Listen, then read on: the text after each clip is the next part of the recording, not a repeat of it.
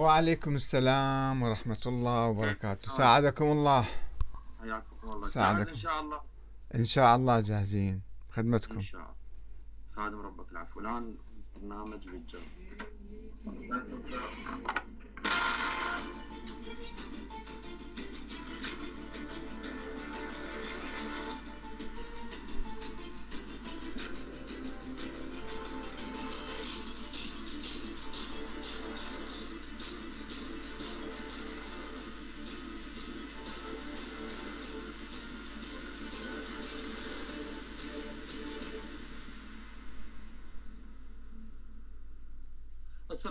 عليكم ورحمة الله وبركاته.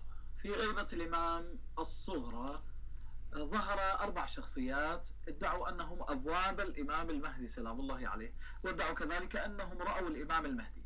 ما مدى موثوقية هؤلاء الأربعة؟ هل كما يصفهم الكاتب بأنهم دجالون أربعة والعياذ بالله أم أنهم فعلا أبواب الإمام المهدي سلام الله عليه وإذا كانوا فعلا أبواب الإمام المهدي ما الدليل على موثوقيتهم وما الدليل على أنهم فعلا هم أبواب الإمام هل وثقهم أحد الأئمة؟ هل وثقهم كبار العلماء الأوائل؟ أم لا؟ كل هذا سنبحثه في هذه الحلقة برفقة الضيف العزيز سماحة الدكتور الشيخ محمد الحميداوي. أرحب بكم أجمل ترحيب وأرحب بك سماحة الشيخ. حياك الله. حياكم الله. أهلا وسهلا ومرحبا بكم. كذلك معنا ضيفا عبر آه، سكايب من لندن الأستاذ ال- آه، الكاتب أحمد الكاتب. حياك الله أستاذي وأهلا ومرحبا بك. أهلا ومرحبا بكم جميعا. إذا أحبتي نبدأ هذه الحلقة بعد أن نأخذ فاصل قصير. ابقوا معنا.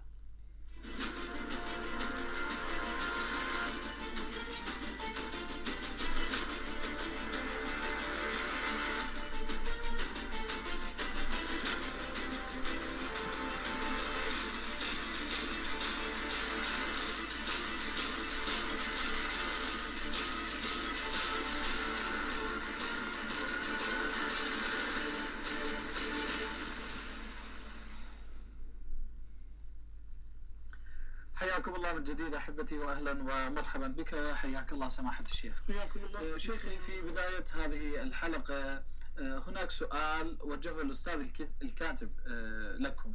يقول أن علماء الشيعة لا يعتمدون على رواية الآحاد في المسائل الفرعية فكيف اعتمدوا على رواية آه، آحاد وهو عثمان ابن سعيد العمري وبنوا على كلامه عقيدتهم وهي عقيدة مهمة عقيدة الإمام المهدي ووجوده وولادته بسم الله الرحمن الرحيم الحمد لله رب العالمين صلى الله على محمد وآله الطيبين الطاهرين.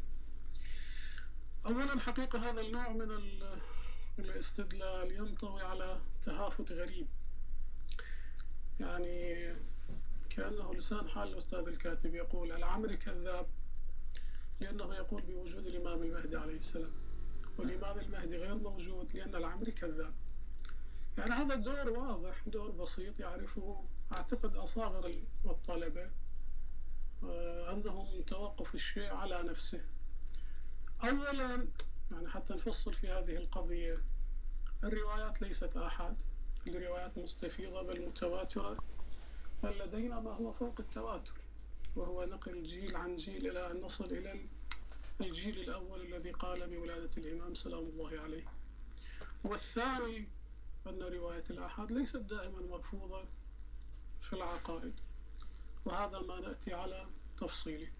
أما أن الروايات ليست آحاد بل متواترة فأنا أشير إجمالا إلى عبارة السيد ابن طاووس في كتابه الطرائف في معرفة مذاهب الطوائف. يقول ونقل إلينا أو قال ونقل إلينا سلفنا نقلا متواترا أن المهدي عليه السلام المشار إليه ولد ولادة مستورة لأن حديث تملكه ودولته وظهوره على كافة الممالك والعباد والبلاد كان قد ظهر للناس فخيف عليه كما جرت الحال في ولادة إبراهيم وموسى عليهم السلام. السيد هنا يصرح إجمالا بتواتر روايات ولادة الإمام سلام الله عليه. الأمر التصريح الآخر ما لدينا وهو تصريح مهم جدا وهو تصريح آه، أحد أكابر متكلمي الشيعة في عصر الغيبة أبو سهل النوبختي الموثق من لدى الشيعة والسنة. لا أقل نعم. ترجمت عند الذهبي عند ابن النديم يعتبرون من رؤساء متكلمي الشيعة. هذا في كتاب التنبيه الذي نقل عنه الشيخ الصدوق كثيرا. طبعا هو متوفى سنة 310 أو 311 للهجرة. في الغيبة الصغرى تحديدا.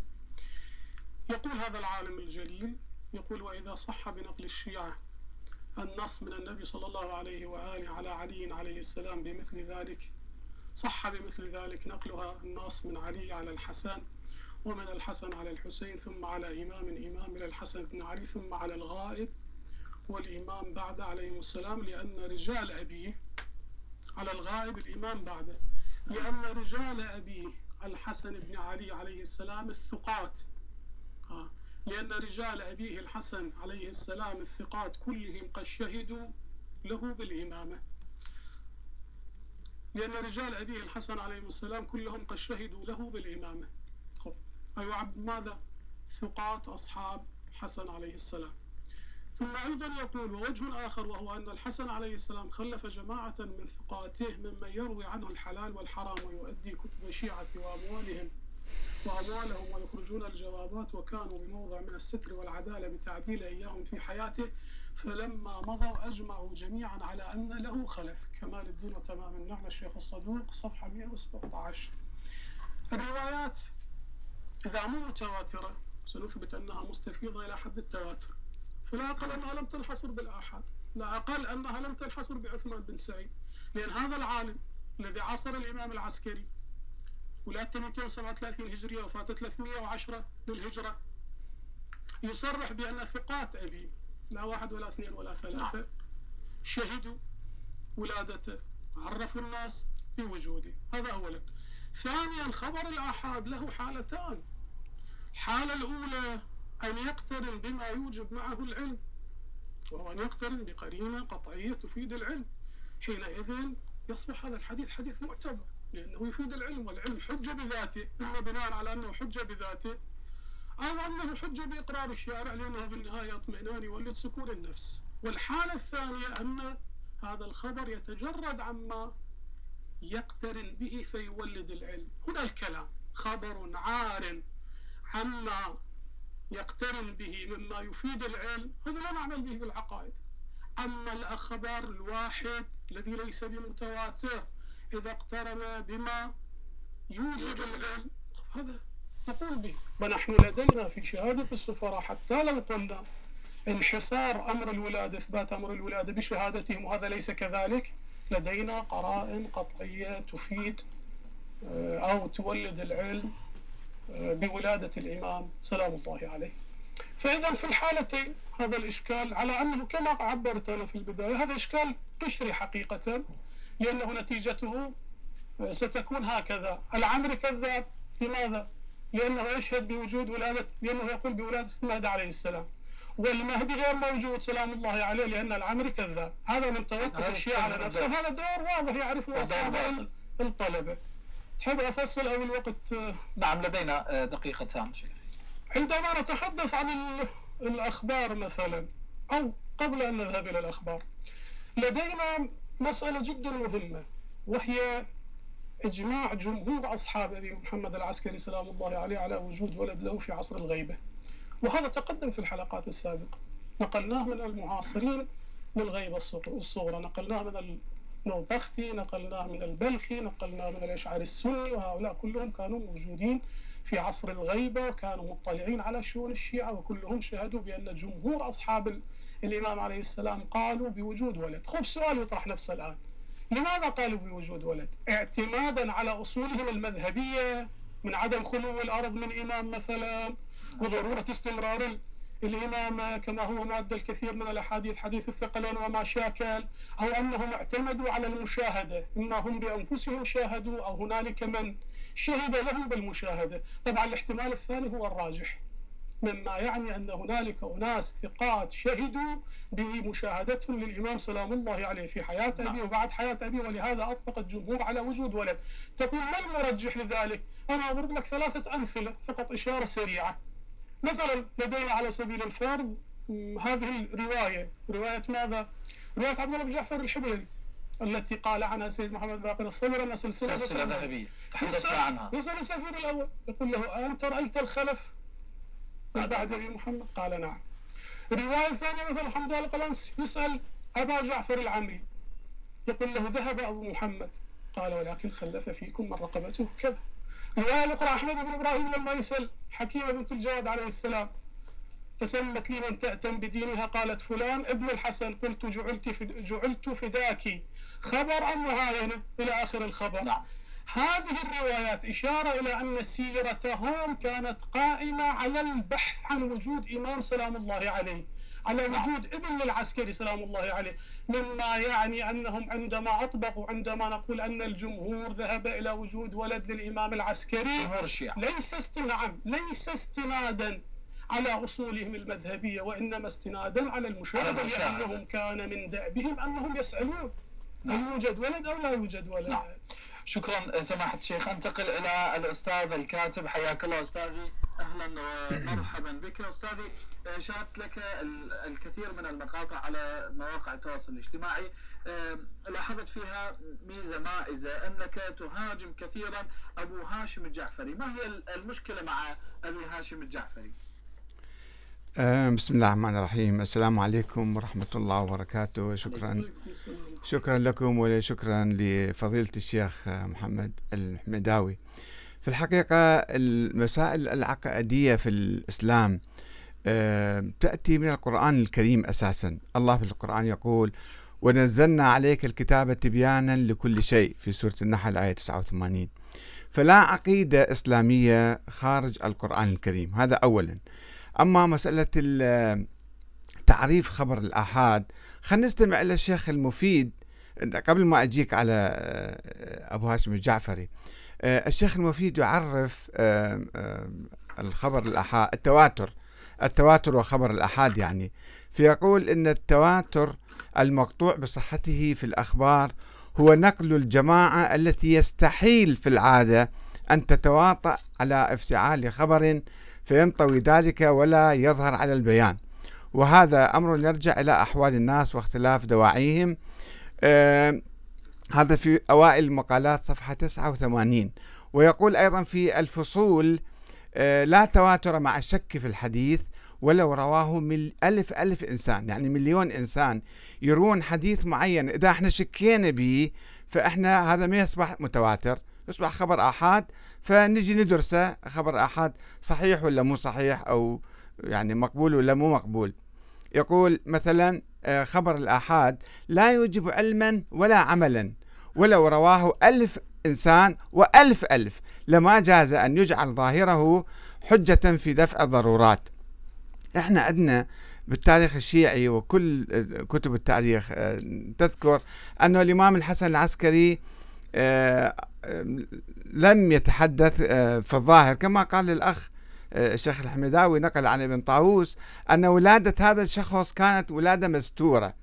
ولادة مستورة يعني مو الناس عارفين فيها وواضحة مثل كل الولادات. يعني إحنا مثلا ما نشك بوجود ولا ولادة الحسن العسكري نفسه لأنه هذا متواتر يسموه. أما ولادة ابنه فولادة مستورة على قولهم. على قولهم كانت ولادة مستورة وما ما رواها إلا بالسر وكانوا ناس يقولون لا تجيبوا حتى اسمه. والشيعة هذيك الأيام انقسموا إلى 14 ق- فرقة وتفرقوا وسألوا وبحثوا وكان ينهونهم حتى عن البحث والتحقيق. فإذا في هناك مسألة غامضة غير متواترة. مسألة سرية باطنية يقول بها بعض الأشخاص مثل آه، عثمان بن سعيد العمري ولا مثلا أبو هاشم الجعفري وغيره. فنيجي إحنا آه، نشوف نحقق ونبحث. آه، فضيلة الشيخ الحميداوي نقل نصوص كثيرة من ابن طاووس من الشيخ الصدوق ربما ينقل أيضا من الشيخ المفيد من النوبختي من غيره من غيره. هم يقولون مثلا رأيناه رأيناه. ويس- الناس كانوا يسألون آه، هل هذا موجود أو غير موجود؟ هذا معناته أنه ما كان في شيء معروف وظاهر أمام كل الناس. إنما يسألون من هؤلاء الأشخاص هؤلاء يقولون نحن نعم رأيناه أو نحن أبو هاشم الجعفري كان يقول أنا سألت الإمام الحسن العسكري جلالتك تمنعني من أن أسألك هل, هل لديك ولد أم لا؟ قال نعم لي لدي ولد.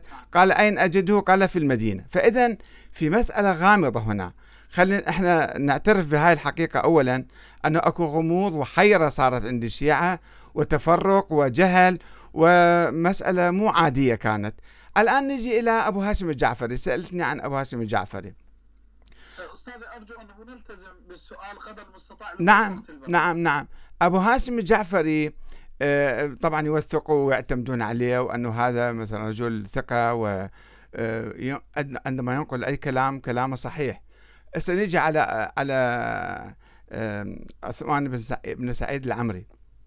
آه، أبو هاشم الجعفري هناك روايات كثيرة في آه، كتب الشيعة في آه، مثلا أعلام الورى وأعلام الهدى في قطب الراوندي في كتابه الخرائج والجرائح في ابن شهر آشوب المازندراني في كتاب المناقب في البحار في شيخ عباس القمي في سفينة البحار ينقلون عنا روايات كثيرة. خلينا نشوف بعض رواياته. فقط روايتين صغيرتين أجيب لك أجيب لك حتى نعرف طبيعة هذا الإنسان وكيف كان يفكر. مثلا يقول دخلت على أبي الحسن الإمام الهادي فكلمني بالهندية فلم أحسن أن أرد عليه وكان بين يديه ركوة ملأ حصن فتناول حصاة واحدة ووضعها في فيه ومضغها أو مصها مليا. الأستاذ الكاتب لو لو تسمح آه، فقط آه، يعني آه، نريد بيان سند هذه الرواية. الآن أعطيك إياها. قلت لك الآن. بالتفصيل. وسلسلة من روى عن بالتفصيل. هلا خلا أجيب لك الرواية. ومصها ومصها مليا ثم رمى بها إلي فوضعتها في فمي فوالله ما برحت من عنده حتى تكلمت بثلاثة وسبعين لسانا أولها الهندية. رواية أخرى يرويها عن أبو هاشم الجعفري. الان الآن اجيبك الآن مع بعض مع بعض لو سمحت. أنه شاهد يوما الإمام العسكري وهو يكتب كتابا ثم ترك القلم وقام إلى الصلاة. فإذا بقلم الإمام ينهض بنفسه ليكمل الكتاب أثناء قيام الإمام للصلاة. المجلسي في بحار الأنوار جزء 50 آه، صفحة 304 أما الرواية الأولى فيرويها الشيخ عباس القمي في سفينة البحار. طبع النجف جزء 2 صفحة 718 أستاذ العزيز نعم. سماحة الشيخ يطالب بسند الرواية. يعني من نقل عن أبو هاشم الجعفري؟ هو لما نقل لي الروايات الشيخ الحميداوي نقل لي عن ابن طاووس ونقل لي عن الشيخ الصدوق جاب السند؟ ما جاب السند. يعني يعني المسألة أنه هذا الإنسان طيب. الآن الآن هو هو رواية رواية أبو هاشم الجعفري يقول هو ما ما شاهد الإمام. يقول سألته فقال لي كذا وكذا. طيب. طيب. شوف نجي إلى اجا إلى عثمان بن سعيد العمري. يوثقون الناس كلهم. التزم معي بالسؤال لا عفوا أنت خلينا أتكلم. ما يصير الشكل يا أخي العزيز. رواية القلم اي هذه روايات كل كل كتب الشيعة تروي عنا هذه روايات شوف الجعفري لعله الناقل غير ثقة أستاذ. طيب طيب لعله الناقل الناقل غير ثقة. طيب أنا معك فإذا كل كل الناقلين عنه نحن لا نثق بهم. لأن هم كلهم ذولا شيخ عباس القمي والطبرسي والراوندي وابن شهر آشوب هم ذول اللي ينقلون هالروايات. فمن من من صدق بأي كلام من عندهم؟ أنا ابحث عن رواية 110 مجلد. اعطينا السند والآن نطلع سند. نشوف هذه الرواية من نقل عنه؟ لعله الناقل ضعيف. طيب طيب الناقل ضعيف. أنا أجي معاك الآن. الناقل ضعيف وكذاب مو هالشكل؟ يكذبون عليه. إذا دول علماء الشيعة كلهم يكذبون على هذا أبو هاشم الجعفري. هذا مو صحيح الكلام. يعني وقت اللي رواية ما تعجبك تقول هاي الرواية دي يكذبون عليه. طيب ليش مو هو يكذب؟ ما عندك سند؟ يعني هي مو مو عنده سند؟ كل رواياتهم بغير سند. كل رواياتهم بغير سند يا حبيبي. نجي على عثمان بن سعيد. انت طرحت موضوع. طالبك بسند الرواية. إما أن تعطينا سند إما أن لا تعمل بها هذه الرواية الروايه من المرسلات أو هذه الرواية يعني مكذوبة. طيب طيب مكذوبة. مو هالشكل؟ نجي على عثمان بن سعيد. أنا وياك. مكذوبة الرواية كلها. هذا إنسان كان ملائكة وما يكذب ولا خرافي كان. بس كلهم كانوا يكذبون عليه. طيب. اعطينا من وقتك لو تسمح اعطينا سند الرواية. على على عثمان بن سعيد أنا جبت لك المصادر بالصفحات وبالكتب وبالطبعات. أنت الآن هذه كتب الشيعة روح راجعها. هذا بحار الأنوار روح راجعها وشوف الصفحة والجزء دا أعطيك إياه.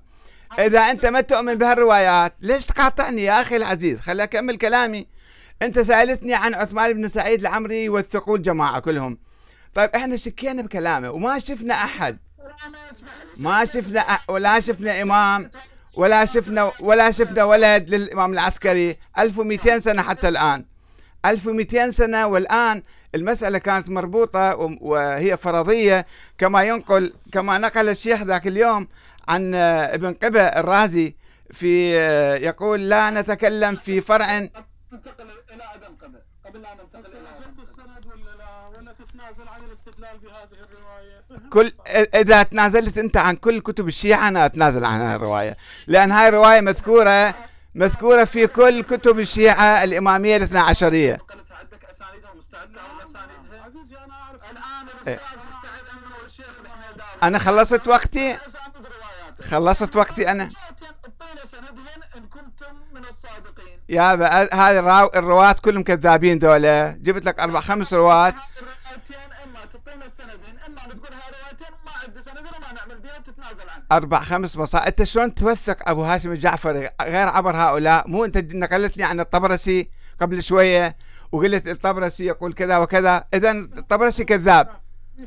ليش تستدل فيه أنت؟ المجلسي وعباس القمي وابن شهر آشوب والمازندراني والقطب الدين راوندي كلهم كذابين ذولا عندك. وثقت هذه الرواية.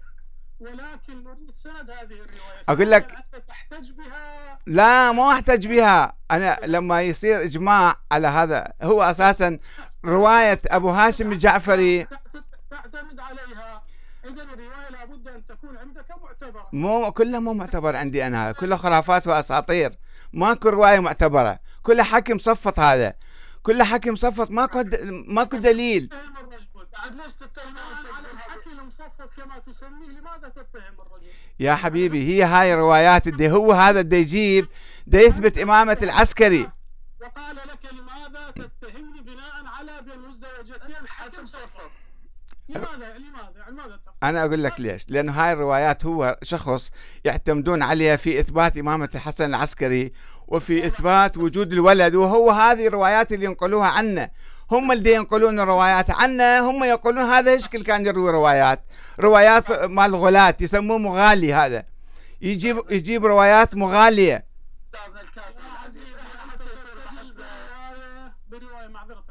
أنت تستدل برواية على غلو أبي هاشم الجعفري طالب نعم. هذه الرواية زين شوف أنا أنا أنا ما قاطعتك كنت تتكلم والأخ ال- المضيف يعني أعطاني فرصة وأنتم أخذتوه ما خليتوني أتكلم. أنت تكلمت براحتك مواضيع عديدة و آه، أنا أتكلم وأنت رد علي بعدين. خل أكمل الوقت مالي. بس جيب لنا سند هاي الرواية إن كنتم من الصادقين. يا عمي. أنا أصلا الشيخ بعد ما يحتاج أتكلم، ما سند أتكلم. هذه الرواية. حتى نشوف أبو هاشم الجعفري طيب هذول الرواة اللي نقلت عنهم كلهم كذابين في نظرك مو هالشكل؟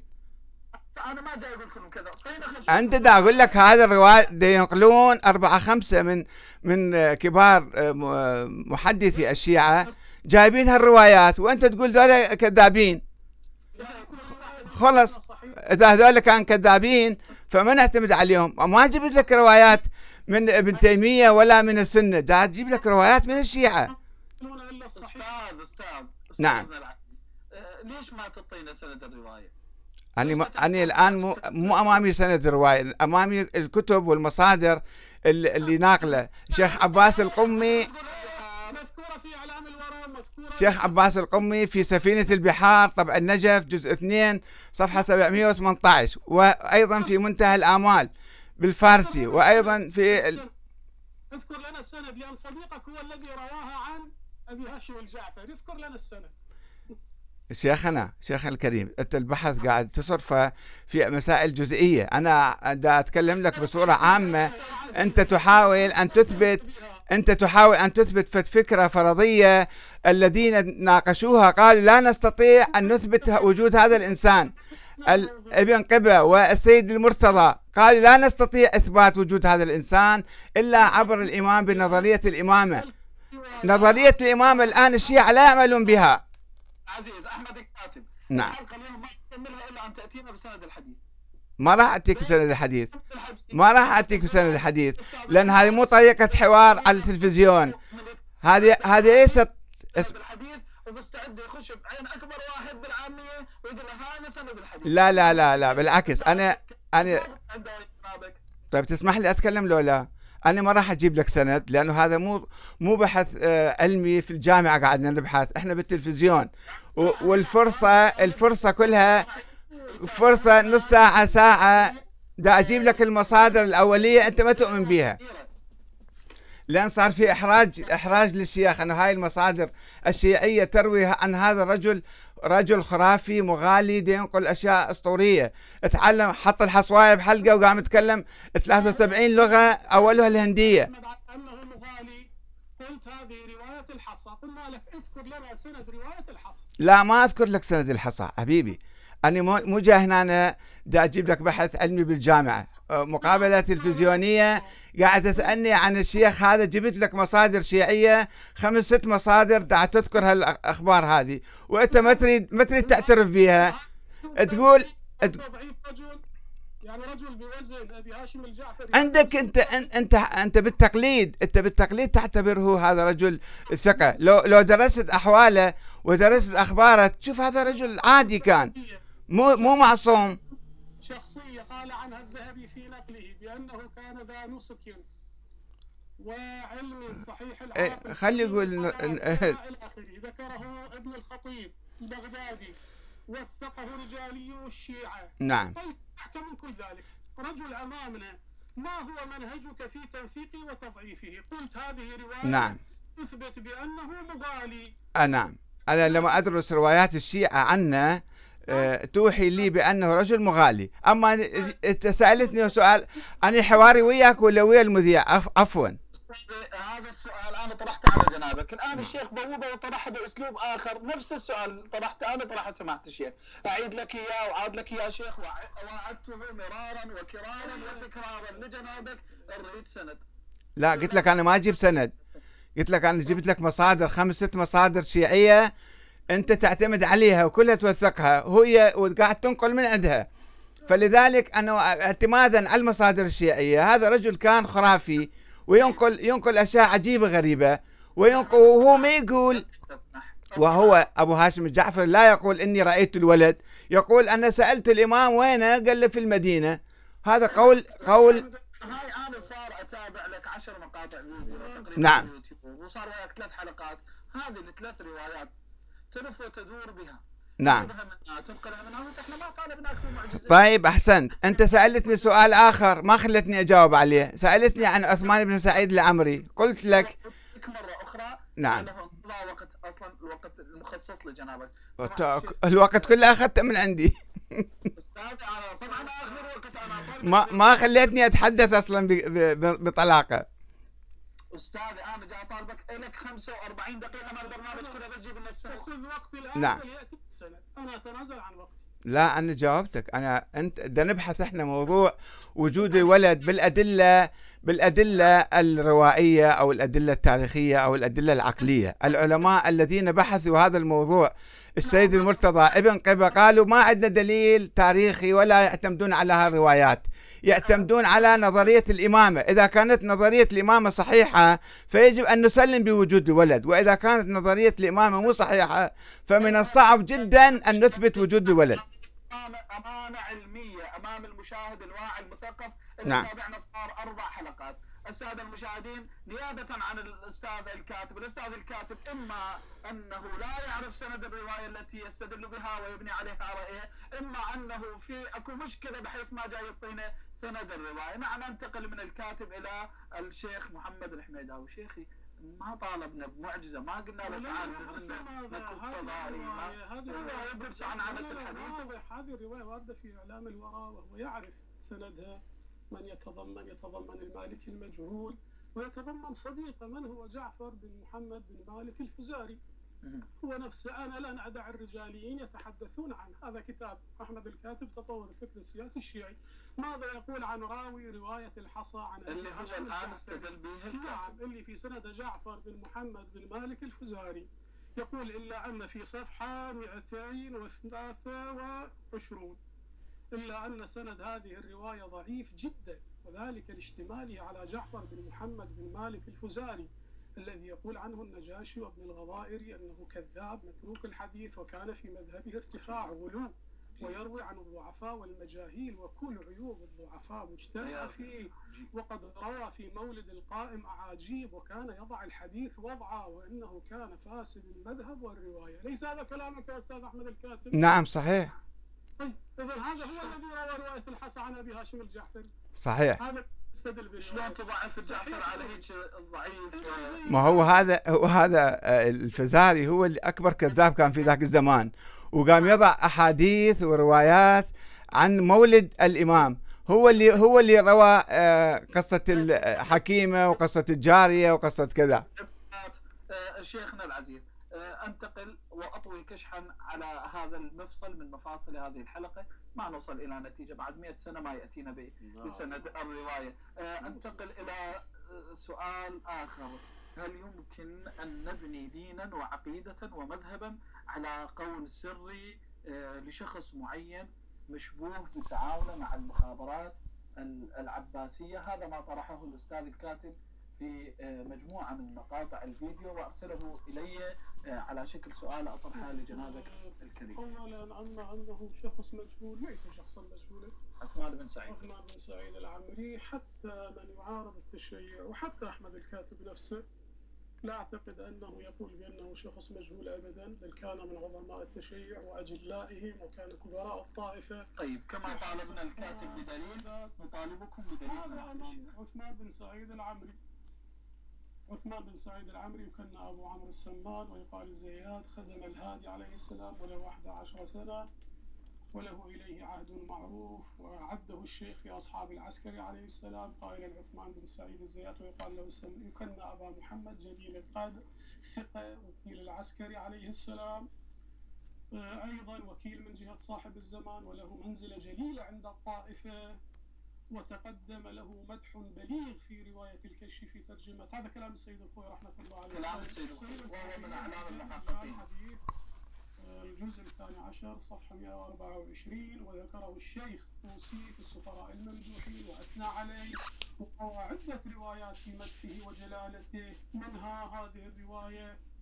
صحيحة السند التي تقول يعني عبد الله بن جعفر الحميري يقول له تقول للإمام سلام الله عليه قول من نقبل ومن نمتثل؟ فقال لي صلوات الله عليه هذا أبو عمرو الثقة الأمين ما قاله لكم فعني يقول وما أداه إليكم فعني يؤديه فلما مضى أبو الحسن عليه السلام وصلت إلى أبي محمد عليه السلام ذات يوم فقلت له مثل قولي لأبي؟ فقال لي هذا أبو عمرو الثقة الأمين ثقة الماضي وثقتي في المحيا والممات فما قاله لكم فعني يقول وما أدى إليكم فعني يؤديه والرواية صحيحة. يقول السيد الخوي والروايات في مدحه وجلالته متضافرة. ما عندنا إشكال في ذلك. كلام كلام السيد الخوي؟ السيد الخوي معجب رجال الحديث الجزء 12 صفحة 20 بل كل علماء الطائفة من الشيخ الطوسي للكشي على سعيد بل عبد الله بن جعفر الحمر يقول كنا كثيرا ما نتذاكر هذا الكلام ونطري يعني نتحدث عن جلالة وعظم منزلة عثمان بن سعيد العمري بهذا التوفيق بل لدينا بعض الروايات الصحيحة التي ينقلها الشيخ الطوسي رحمة الله عليه بأن الإمام سلام الله عليه العسكري ذكر ابنه أبا جعفر العمري وكله لكي يكون وكيلا للإمام المهدي سلام الله عليه. وهذه الرواية صحيحة من حيث السند. وحتى بناء على رأي الأستاذ أحمد الكاتب بأنه الإمام لا يعلم الغيب فهي تدل على أن الإمام كان مولود. والإمام سلام الله العسكري يقول هذا وكيل لهذا. حتى إذا استبعدنا الجانب الغيبي لأنه إذا آمنا بهذه الفرضية التي يؤمن بها الأستاذ أحمد الكاتب الإمام لا يعلم الغيب. لا يعلم. صح ونحن نقول الإمام لا يعلم الغيب. نعم. تعليم دي علم ديش مسألة أخرى. عندما يقول للشخص أنت وكيل ابني هذا يعني أن ابنه موجود. وهذه الرواية طبعا بالمناسبة رواية صحيحة السند. نقلها الشيخ القوسي رواها عن جماعة ومعلوم عند الطلبة بأن الشيخ عندما يقول جماعة أحدهم المفيد وأحدهم ابن الغضائر وابن أبي جيد وأحمد بن عبدون رواها عن العكبري رواها عن شيخ الشيعة في وقته محمد بن همام الإسكافي. نقل هذه الرواية التي تؤكد كما هكذا عندي أنا إذا تسمح لي قليلا. يقول آه، في روايته نعم. في أحمد بن هلال الكرخي أنه اجتمع الشيعة وقالوا له ألا تقبل ألا تقبل وكالة أبي جعفر وقد نص عليه الإمام مفترض الطاعة. قال أحمد بن هلال الكرخي أنا لا أنكر أباه ولكنني لم أسمع الإمام ينص عليه ولا أجرؤ أن أقول أنه وكيل لصاحب الزمان. وقيل له إن غيرك قد سمعه. قال أنتم وما سمعتم. هذه الرواية واضحة من حيث السند صحيحة السند. من حيث الدلالة أيضا تثبت آه، بأن الحديث كان عن وكالة صاحب الزمان وأن الإمام العسكري سلام الله عليه نص على وكالته لصاحب الزمان صلوات الله وسلامه عليه. فإذا مسألة جلالة العمر هذه واضحة. أما قضية العمالة وما شاكل هذه مجرد دعوة مجرد احتمال. وإذا على الاحتمال نحن نصدق الناس أنا باستطاعتي الان أنا أقول مثلا أن فلان زيد من الناس. هذا الاستاذ أحمد الكاتب عميل ووكيل ومعتمد لدى المخابرات الفلانية والفلانية والفلانية. لكن بعد ذلك اين الدليل؟ ادعاء يحتاج إلى الدليل هذا اولا. ثانيا نحن لما نتحدث مثلا عن تعال معي إلى اضطهاد الشيعة هؤلاء مو كانوا وكلاء وكانوا عملاء مثلا للحكومه العباسيه زين شوف انظر ماذا ركب بحقه من اسمع معي. أولا علي بن عاصم شيخ الشيعة في وقته ومتحدثهم الجليل في الكوفة.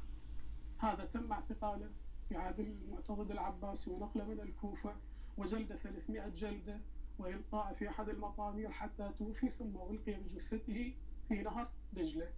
رسالة في الأعين أبو غالب الزراري الصفحة 9 أيضا لدينا مثلا مسجد براث اللي كان مركز الحوزة العلمية في عصر الغيبة للشيعة الإمامية. ماذا فعل آه، به الحاكم العباسي؟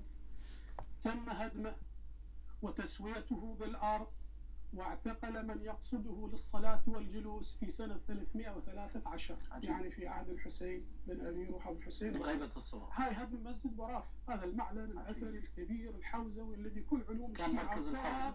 انتقلت في بغداد إليه عندنا نفس الحسين بن روح ماذا فعل به؟ الشيخ الحسين بن روح السفير الثالث. السفير الثالث. ولد فاختفى فترة لعل البعض يقدرها بخمس سنين.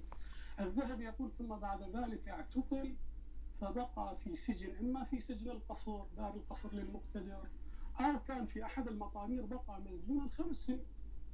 وهذا يذكره الذهبي في سير في تاريخ الإسلام للذهبي الجزء 24 الصفحة 191 شوف انظر ماذا يقول ابن نوبخت هذا العالم الكبير متولد 237 توفى 311 يقول وغاب عليه السلام لأن السلطان طلبه طلبا ظاهرا ووكل بمنازله وحرمه سنتين. طلبه السلطان أشد الطلب ووكل بالدور والحبالة جوار من جوار الحسن عليه السلام كمال الدين تمام النعمة صفحة 121 وهذا أبو سهل من كبار علماء. انظر ترجمته في تاريخ الإسلام للذهب يقول أحد رؤوس الشيعة المتكلمين ببغداد يقول ابن النديم عنه هو من كبار الشيعة وكان عالما متكلما له مجلس يحضره إلى آخره. هذا العالم الجليل المعاظم العسكري يقول هذا بعض الذي جرى علينا. نتحدث مثلا عن ماذا؟ عن على سبيل الفرض مقتل هكذا. محمد بن الحسين بن الفضل بن سهل. شواه المعتضد كما تشوى. نعم كما تشوى الدجاجة على النار كما ذلك صاحب مروج الذهب. عندما كان يبايع يأخذ البيع لرجل طالبي فقال له إما أن تأتي بي أو كذا. قال لو شويتني بالنار لما قال حسن كان خالف أمرك سنشويك بالنار هذا جزء من هذا الاضطهاد هؤلاء يكونون عملاء مثلا للدولة؟ ماذا استفادت منه الدولة؟ إذا كان رموزهم في السجن وقتلوا كعلي بن عاصم مثلا. أصلا هو نفسه أبو هاشم الجعفر توفي في سجنه. وهاشم الجعفري توفي سنة 261 كما يذكر الخطيب في تاريخه توفي في السجن. الحسين بن روح اعتقل رجل وبقى في السجن خمس سنين. مسجد براثة تم هدمته وتسويته بالأرض. وتسويته بالأرض. بل حتى في بعض الروايات هكذا. شوف أنا أنقل لعلي أخذت من الوقت الكثير حتى أعطيك حرية ذلك. شوف السياسة التي تحدث عنها السياسة العباسية. شوف ماذا يقول صاحب معجم الأدباء وإرشاد الأديب إلى معرفة الأديب الحموي ياقوت الحموي. يقول وقرأت بمر بمر رسالة كتبت من بغداد عن أمير المؤمنين الراضي رضي الله عتبة إلى أبي الحسن نصر بن حامد السامان إلى خراسان بقتل العزاقري اللي كان أحد رجالات الشيعة وبعدين انحرف. نعم. ولخصت منها ما يتعلق بابن أبي عون. هذا كان كاتب وكان معه. قال فيها بعد أن ذكر أول من أبدع مذهبا في الإسلام من الرافضة وأهل الأهواء وآخر من أظفره الله منهم به أظفره الله به منهم أظفره الله به المقتدر بالله رحمه الله فانتقم من المعروف بالحلاج وخبره أرفع وأشهر من أن يوصف يقول إحنا عندنا سلسلة هؤلاء ملاحقة نعم. بدأنا بالحلاج ختمنا بابن أبي العزاقرة فكان الاتجاه الاتجاه العام هو اتجاه ماذا؟ نعم. اتجاه نعم. ولهذا يقول كلمة أخيرة المستشرق الدكتور رولاند سير في عقيدة الشيعة صفحة 257 يقول إن السنوات التي مرت منذ آخر الأئمة عليهم السلام كانت مليئة بالظلم والجور وسد البناء تمام. آه الاستاذ الكاتب آه آه أنتقل إليك مرة أخرى. آه أستاذي آه ما هو كثير ما وردتنا رسائل على يعني مواقع التواصل الاجتماعي. تسأل وهو سؤال طرحناه مسبقا على جنابك الكريم. تسأل ما هو منهج الأستاذ الكاتب في قبول وعدم قبول ورفض الروايات. ما هو المنهج؟ آه المباني التي يعتمد عليها في آه، يعني قبول ورد الروايات. آه نعم. آه إذا تسمح يعني مع المقاطعة وبدون مقاطعة خلينا أتكلم اليوم. تجيب الدليل وتجاوب نعم. محور الحديث بدون ما أقاطعك. طيب. وقت دقيقتان. ثلاث دقائق دقيقتان لك ودقيقة لسماحه الشيخ طيب هذا أيضا مو ما صار يعني وقت كافي. على أي حال آه، الشيخ تفضل. الشيخ الآن جاب نصوص من السيد الخوئي ومن الطوسي ومن علماء الشيعة الاثنى عشرية. طبعا يعني العلماء الاثنى عشرية يزكون يزكي بعضهم بعضا وكلهم كانوا الذين قالوا بوجود الولد يمدحون آه، عثمان بن سعيد العمري الذي قال أنا وكيله وأنا. أستاذ استاذي آه، ارجوك هذا هذا طوينا عنه كشحة. لا مو كشح هو الشيخ تكلم سا... تكلم 20 دقيقة وأنا دا أجاوبك المنهج. المنهج المنهج لازم يكون مستقل ما يكون مقلد. واحد ما يكون منهج آه، يعني من نفس الجماعة الذين هم قالوا وادعوا وواحد يزكي الآخر. فهذا مو صحيح أن السيد الخوئي أنا ما أسألك عن الشيعة. أنا جاي أسألك ما هو منهجك ايها الكاتب منهجي مستقل. الروايات ورد الروايات. أجب جزاك الله خيرا. منهجي مستقل. ما أعتمد على توثيق ال- ال- أصحاب ال- الفرقة نفسها ولا ولا تضعيفهم. أعتمد بصورة مستقلة. أنظر إلى هذا الشخص الذي ادعى بدون دليل وما ما كان يثبت كلامه فقط يقول أنا شفته وأنا وكيله. طيب ما هو دليلك؟ ما عنده أي دليل على كلامه. و1200 سنة ذبنا بير حتى اليوم. إحنا ننتظر إنسان لم يظهر إلى الوجود. وبعدين بطلنا وقمنا نسوي نظام ديمقراطي آخر شيء. وجمهورية إسلامية وديمقراطية. وبعد ما ننتظر لا إمام معصوم ولا معين من قبل الله ولا مهدي منتظر. فهاي المشكلة يا أخي العزيز. يعني آه، خلاصة الحوار م- يعني ما ما خلتني أتكلم وأعطيت الوقت كله للأخ هذا. اعطيك وقت فوق وقتك. بس انت ما جاي تلتزم لا تعطينا دليل لا تجاوب على السؤال. نعم. أنا أنا الآن جاي شتت موضوع الحلقة والمشاهد الآن يقيم. الس- الشيخ الشيخ الشيخ تكلم أنا سألك منهجك أنت يا كاتب يا الشيخ تكلم الشيخ أثبت ص- وثاقة هذا الإنسان برواية الشيعة نفسهم. هذا مو صحيح هذا منطق مو صحيح. لازم يجيب بصورة مستقلة بصورة مستقلة وب... وب... أنا عندما أنظر إلى عثمان بن سعيد العمري يقول أنا رأيت ولدا للإمام ال- العسكري. أقول له ما هو دليلك؟ لا يملك أي دليل على كلامه. أقول أنت كذاب لأنه ماكو هذا هذا ولد لم يظهر الوجود. وما, وما يحق لك أن تنسب ولد إلى رجل توفى ولم يشر إليه ولم يوصي في وصيته إلى هذا الإنسان. فأنت قاعد تدعي ما هو دليلك على اد- ادعائك؟ لا دليل. ممنون كثيرا آه، ال- الاستاذ آه، الكاتب نطالبه بأسئلة ولا يجيب. آه، شيخي آه، هل شوف هل العمل لا دليل يعني متسالم اولا شوف اذا تكلم عن اولا الأدلة هو متسالم على وثاقته ورواياتنا في ذلك صحيحة. اقترن كلامه أولا بظهور التوقيعات وهي المشي... المخرج يقول د- يعني ختام.